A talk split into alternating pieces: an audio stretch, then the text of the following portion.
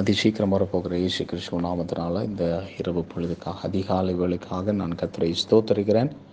கர்த்தருடைய கிருபையும் சமாதானமும் நம்மோடு கூட இருப்பதாக. இந்த நாளிலும் கடைசி கால தியானத்தின் மூலமாக நம்ம ஒரு காரியத்தை கற்றுக்கொண்டு நம்முடைய வாழ்க்கையில் இருக்கிற காரியங்களை நாம் பரிசோதித்து நம்மை நாம் நிதானித்து அறியும்படிக்காக கர்த்தர் இந்த காரியத்தை நமக்கு கற்றுக் கொடுத்து கொண்டிருக்கிறார். இந்த காரியத்தில் கர்த்தர் என்னையும் உருவாக்குகிறார் என்பதை நானும் அநேக காரியங்களை கற்றுக்கொண்டு கர்த்தர் என்னை நடத்துகிறதை நினைத்து நான் கர்த்தரை ஸ்தோத்திரிக்கிறேன்.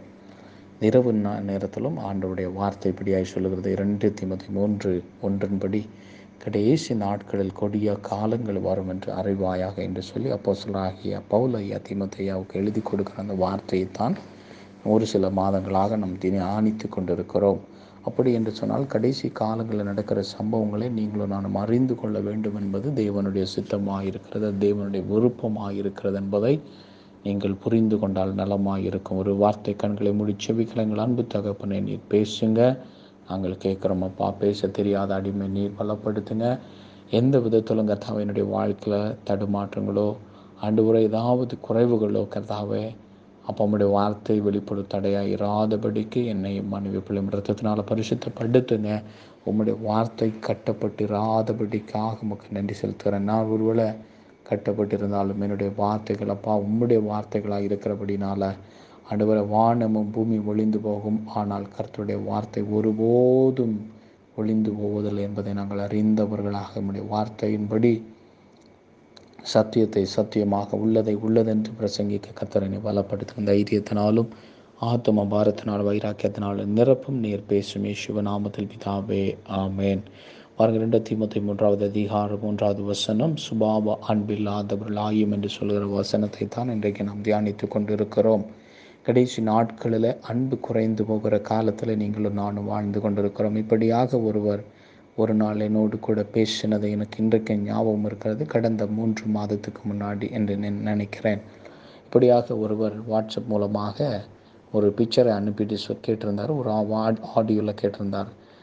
ஒரு ஊழியக்காரருடைய மனைவி ஒரு பாஸ்டரை கொலை செய்ததாக, பாய்சன் வைத்து கொலை செய்ததை போன்ற ஒரு சம்பவத்தை அவர் எப்படியாக எடுத்ததை அனுப்பி, ஏன் இப்படி நடக்கிறது, அவர்கள் ஒரு ஊழியக்காரர்கள் தானே, அவங்க இயேசுவை பின்பற்றுகிறவர்கள் தானே, ஏன் இப்படி அவர்கள் அவர்களை கொலை செய்ய வேண்டும் என்று சொல்லி அந்த செய்தியில் அந்த செய்தியோடு இணைத்து என்னிடத்தில் இப்படியாக கேட்டிருந்தார். இப்போ நான் இந்த காரியத்தை படித்த உடனடியாக என்னுடைய இருதயத்தில் வந்த ஒரு வார்த்தை, இருதயத்தில் ஞாபகத்துக்கு வந்த ஒரு வார்த்தை என்னென்னா, மொத்தம் இருபத்தி நாலு பதிமூன்றாவது வசனம் எனக்கு ஞாபகம் வந்தது.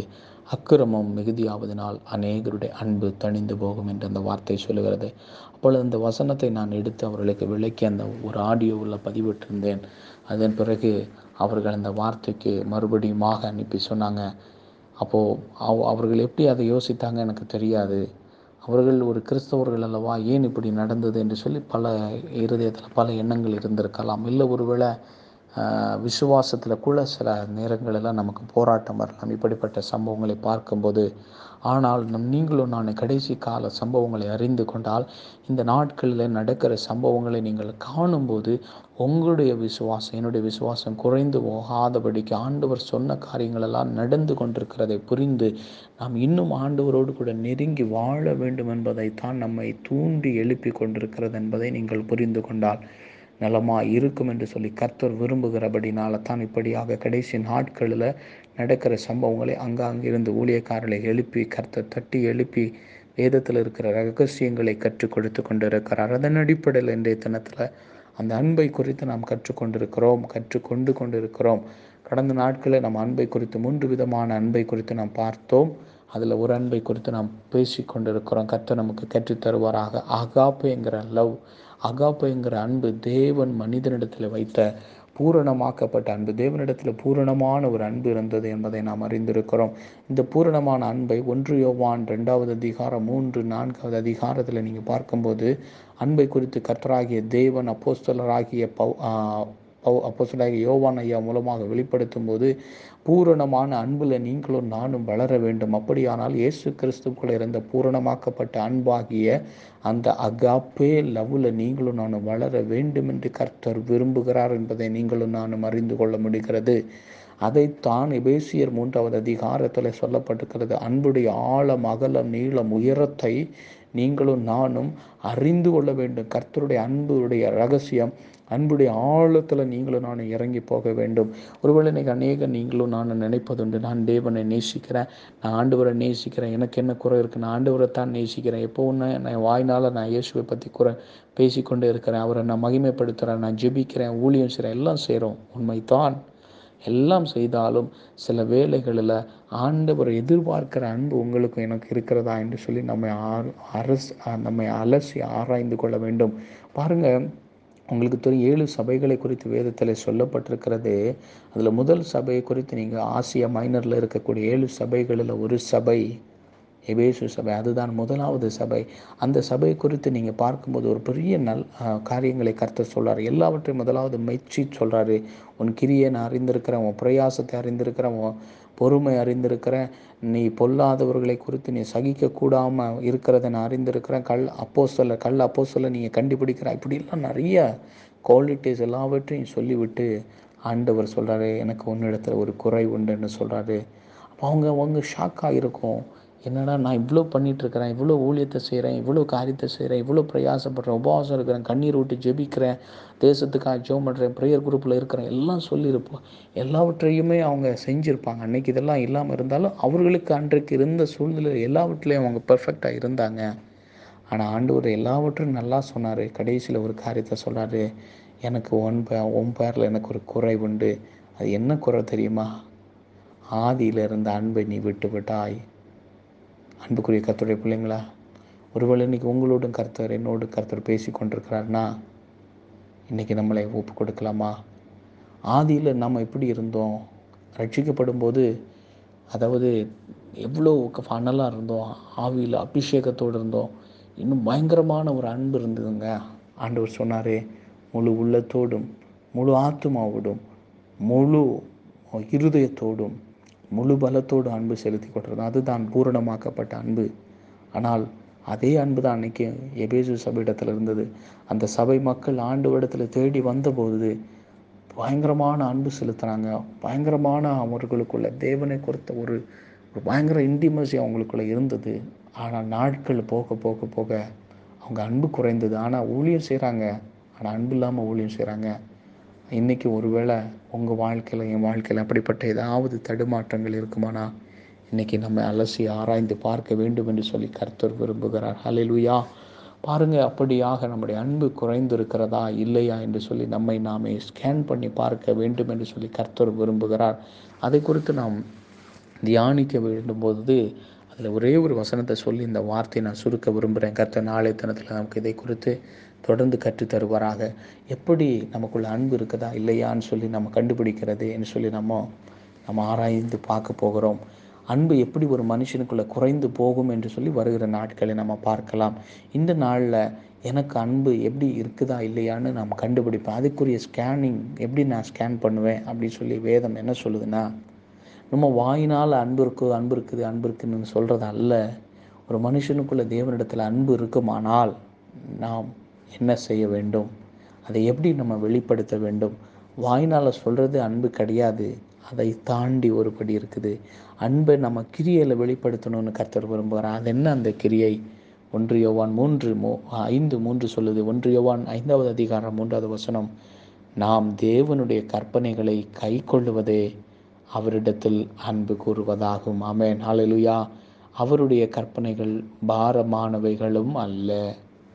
எவ்வளோ அழகான வசனம் பாருங்கள். நம்ம ஆண்டவருடைய தேவனுடைய கற்பனைகளை கை கொள்வது தான் அவரிடத்தில் அன்பு கூறுவது. இன்றைக்கி ஒருவேளை நீங்களும் நானும் வாயினால் நான் ஆண்டவரை நேசிக்கிறேன் அப்படின்னு நினச்சிட்டு நம்ம அதுதான் முழுமையான அன்புன்னு நினச்சிட்ருக்கிறோம்னா நான் ஒரு பாகம் சரியாக பண்ணிகிட்ருக்குறோம், ஆனால் இன்னொரு பாகத்தை நம்ம தவற விட்டுட்ருப்போம். ஆண்டவர் சொல்கிறாரு, நீ அன்பாக இருக்கிறேன்னு சொன்னால் அடுத்த கட்டம் என்னென்னா கற்பனைகளை கை கொள்ளுவதே அவரிடத்தில் அன்பு கூறுவதாகும் என்று கர்த்தர் நம்ம கூட நம்மோடு நீங்கள் பேசுகிறார். இந்த வார்த்தையோடு நான் முடிக்கிறேன். ஆண்டவர் நம்மோடு கூட வருகிற நாட்களில் பேசுவார். கற்பனைனா என்னன்னு சொல்லி இதன் தொடர்ச்சியான வசனத்தை நாம் தியானிப்போம். இன்றைக்கி ஒருவேளை ஆண்டவர் உங்களிடத்தில் பேசினால் ஆதியில் அன்பு இருந்த அன்பு எனக்குள்ளே கம்மியான மாதிரி இருக்குது. அன்றைக்கெல்லாம் நான் ஜெபம் பண்ணும்போது அழுது அழுது ஜெபம் பண்ணுவேன். இன்றைக்கி என்னால் அப்படி ஜெபம் பண்ண முடியல. அன்றைக்கெல்லாம் எனக்கு ஊழியம் செய்யும்போது ஆத்ம பாரம் என்னை பொங்கி வழிந்து கொண்டிருந்தது. இன்றைக்கி அந்த அன்பு இல்லைங்க அப்படின்னு நீங்கள் ஃபீல் பண்ணுறீங்கன்னா நீங்களும் நான் ஏதோ ஒரு இடத்துல தவறி போயிருக்கிறாங்க. இன்றைக்கி ஆண்டவரத்தில் ஒப்பு கொடுப்போமா? ஆண்டவரே, ஆதியில் இருந்த அன்பு இல்லாத மாதிரி தெரியுதப்பா. ஆதியிலிருந்த ஒரு பூரணமாக்கப்பட்ட அன்பு, ரட்சிக்கப்பட்ட நாளிலிருந்த ஒரு ஃபயரான ஒரு அன்பு இன்றைக்கி கம்மியான மாதிரி நான் ஃபீல் பண்ணுறப்பா. என்னை மன்னிங்க ஆண்டவரே, என்னோட ரத்தத்தினால் கழுகுங்கன்னு சொல்லி நம்ம ஒப்பு கொடுக்கலாமா? பரிசுத்த ஆவியானவரை என்னை பலப்படுத்துகிற கிறிஸ்துவனால் எல்லாவற்றையும் செய்ய எனக்கு பலனுண்டு சொன்ன கர்த்தருடைய வார்த்தையின்படி இந்த வார்த்தை எங்களுடைய வாழ்க்கையில் ஒரு பெரிய கனி கொடுக்கிறதாய் மாறட்டும். இந்த வார்த்தை முப்பது அறுபது நூறுமாய் கனி கொடுக்கட்டும். எல்லாவற்றுக்கும் மேலாம் எனக்குள்ளே கனி கொடுக்கட்டும். பேசுகிறவன் பேசிவிட்டு அப்படியே விட்டுவிடாதபடிக்கு இது என்னுடைய வாழ்க்கையில், என் குடும்பத்தில், பிள்ளை வாழ்க்கையில் அதை கனி கொடுக்கிறதாய் மாற்றுங்க.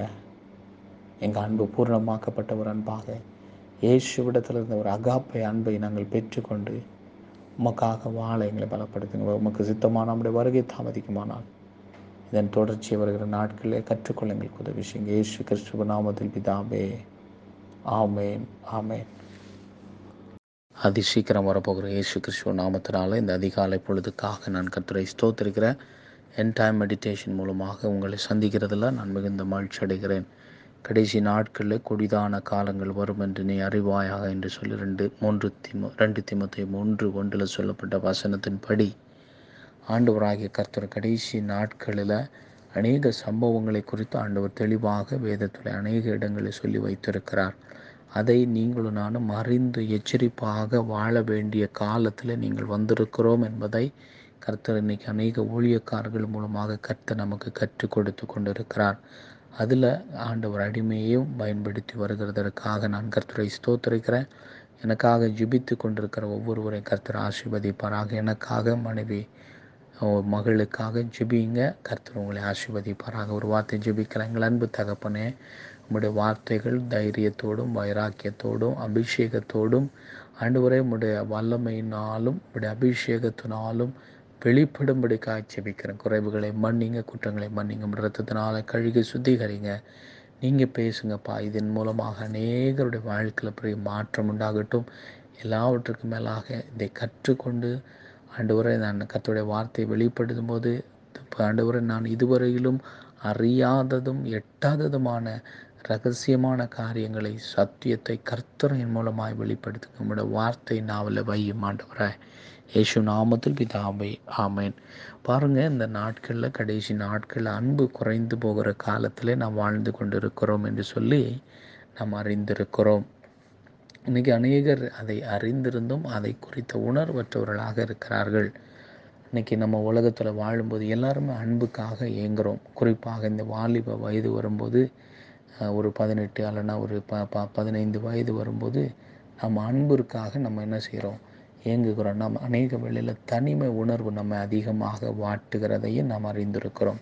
அப்போது நாம் இப்படியாக நம்முடைய வாழ்க்கையில் நம்ம பெற்றோர்கள் இருக்கலாம், இல்லை கூட பிறந்தவங்க இருந்தாலும் நாம் அன்பிற்கு ஏங்குகிறபடினால் நம்ம யாராவது நம்ம கேர் பண்ண மாட்டாங்களா, இல்லை யாராவது எனக்கு அன்பாக பேச மாட்டாங்களான்னு சொல்லி ஆட்டோமேட்டிக்கலாகவே ஒரு நம்முடைய இருதயம் ஏங்க ஆரம்பிக்கும். காரணம், அந்த அன்புக்கு காரணமாக இருக்கிறது தேவன். ஆண்டவர் அப்படியாக மனிதனை படைத்திருக்கிறபடினால, கர்த்தர் மனித தேவ சாயலாக மனிதனை படைத்திருக்கிறார். எப்படி ஆண்டவர் மனிதனிடத்தில் அன்பு கூறுகிறாரோ அதே மாதிரி மனிதனும் தேவனிடத்தில் அன்பு கூற வேண்டும் என்று சொல்லி கர்த்தர் அப்படியான ஒரு சாயலில் மனிதனை படைத்திருக்கிறபடினால தான் நீங்களும் நான் அப்படியாக ஒரு அன்பிற்கு நாம் ஏங்குகிறோம். ஏன்னா ஆண்டவர் அன்பிற்கு ஏங்குகிற தேவன், நம்முடைய அன்பு வேண்டும் என்று சொல்லி விரும்புகிற தேவன் தான் நம்முடைய தேவன். ஆமென், அல்லேலூயா.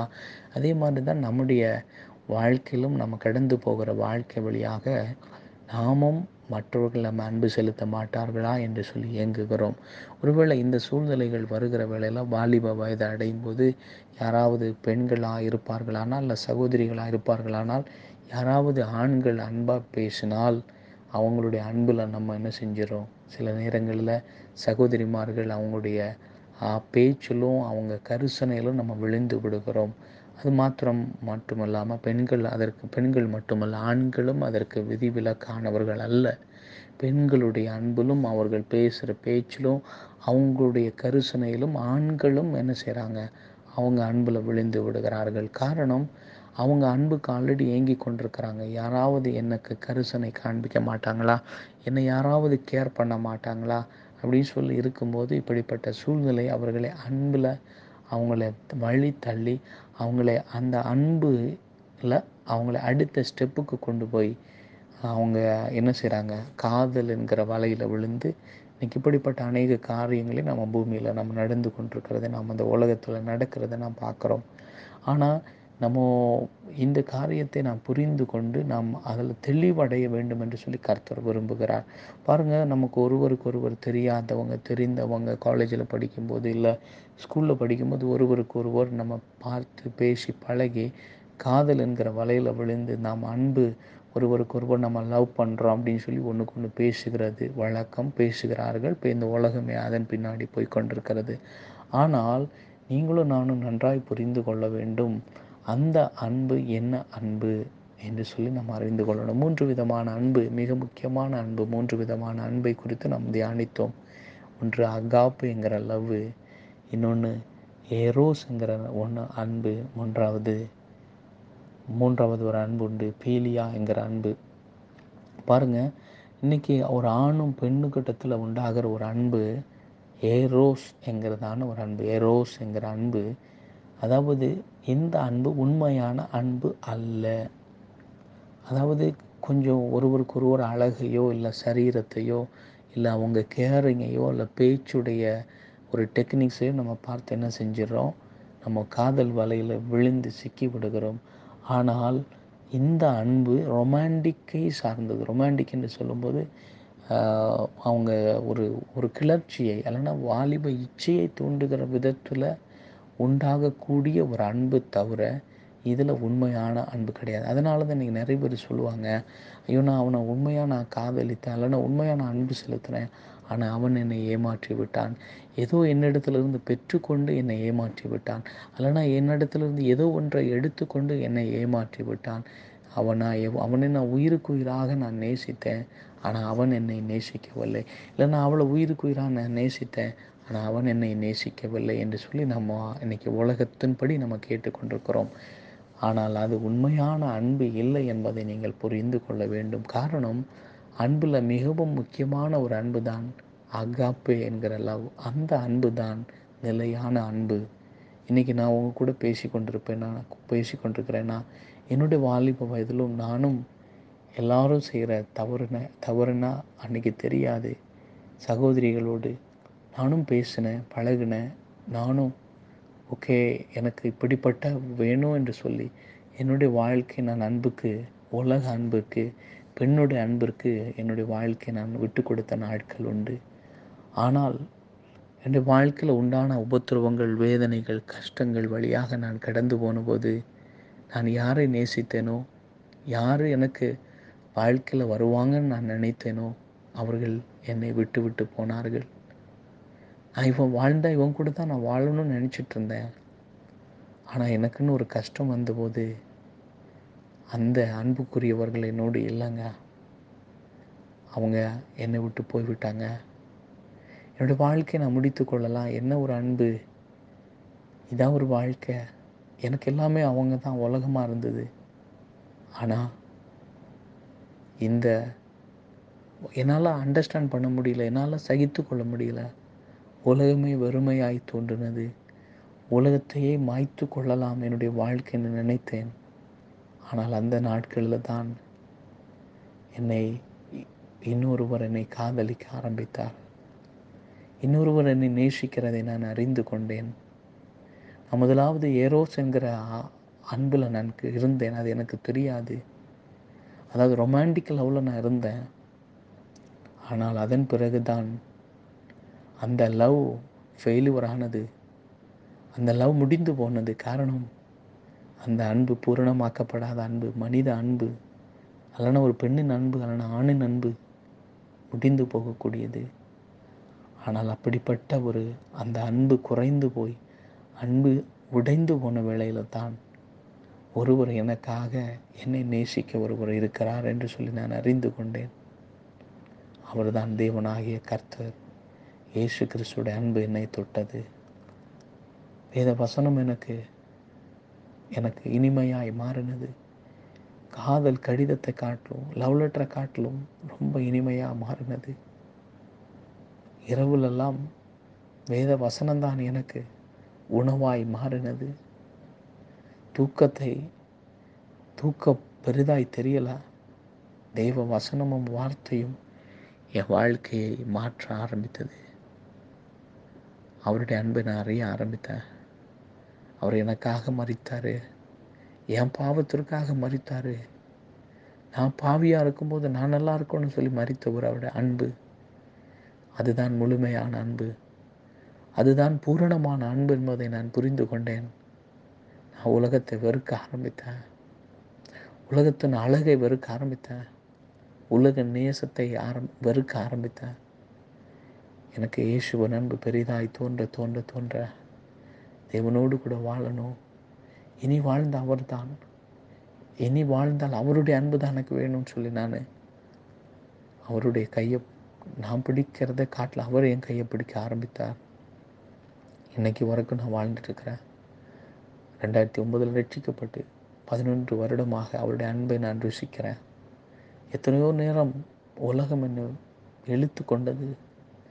இனி போதும், என்னால் வாழ முடியாது பரிசுத்தமாக நினைத்த நேரங்கள் உண்டு. ஆனாலும் அவருடைய அன்பு, அகாப்பை அன்பை போக யோசித்து பார்க்கும்போது, வேத வசனத்தை தியானிக்கும் போது, எனக்கு உலகத்தை, உலகம் என்னை கப்பி கொண்ட வேளையிலும் அடுத்த நிமிடம் அவருடைய அன்பு என்னை இழுத்து கொள்கிறது.